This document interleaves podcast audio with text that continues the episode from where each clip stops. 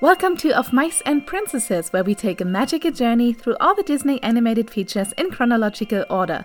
I'm your host, Annie, a lifelong Disney fan from Germany, and in each episode, me and one or two of my friends go on a deep dive into one of Disney's classics. And we want you to come along. Join us as we supply you with fun facts about the movies and their production.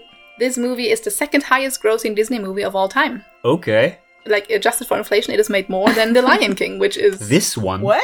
Why? Go through the movie scene by scene. Was his mother a woman who then gave birth to a toad? Ooh. God, that's disgusting. That's disgusting. And that's Disney for you. and sometimes get absolutely sidetracked.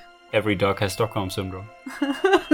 they are in captivity and do begin to love their owner. They have Oh. Stockholm syndrome.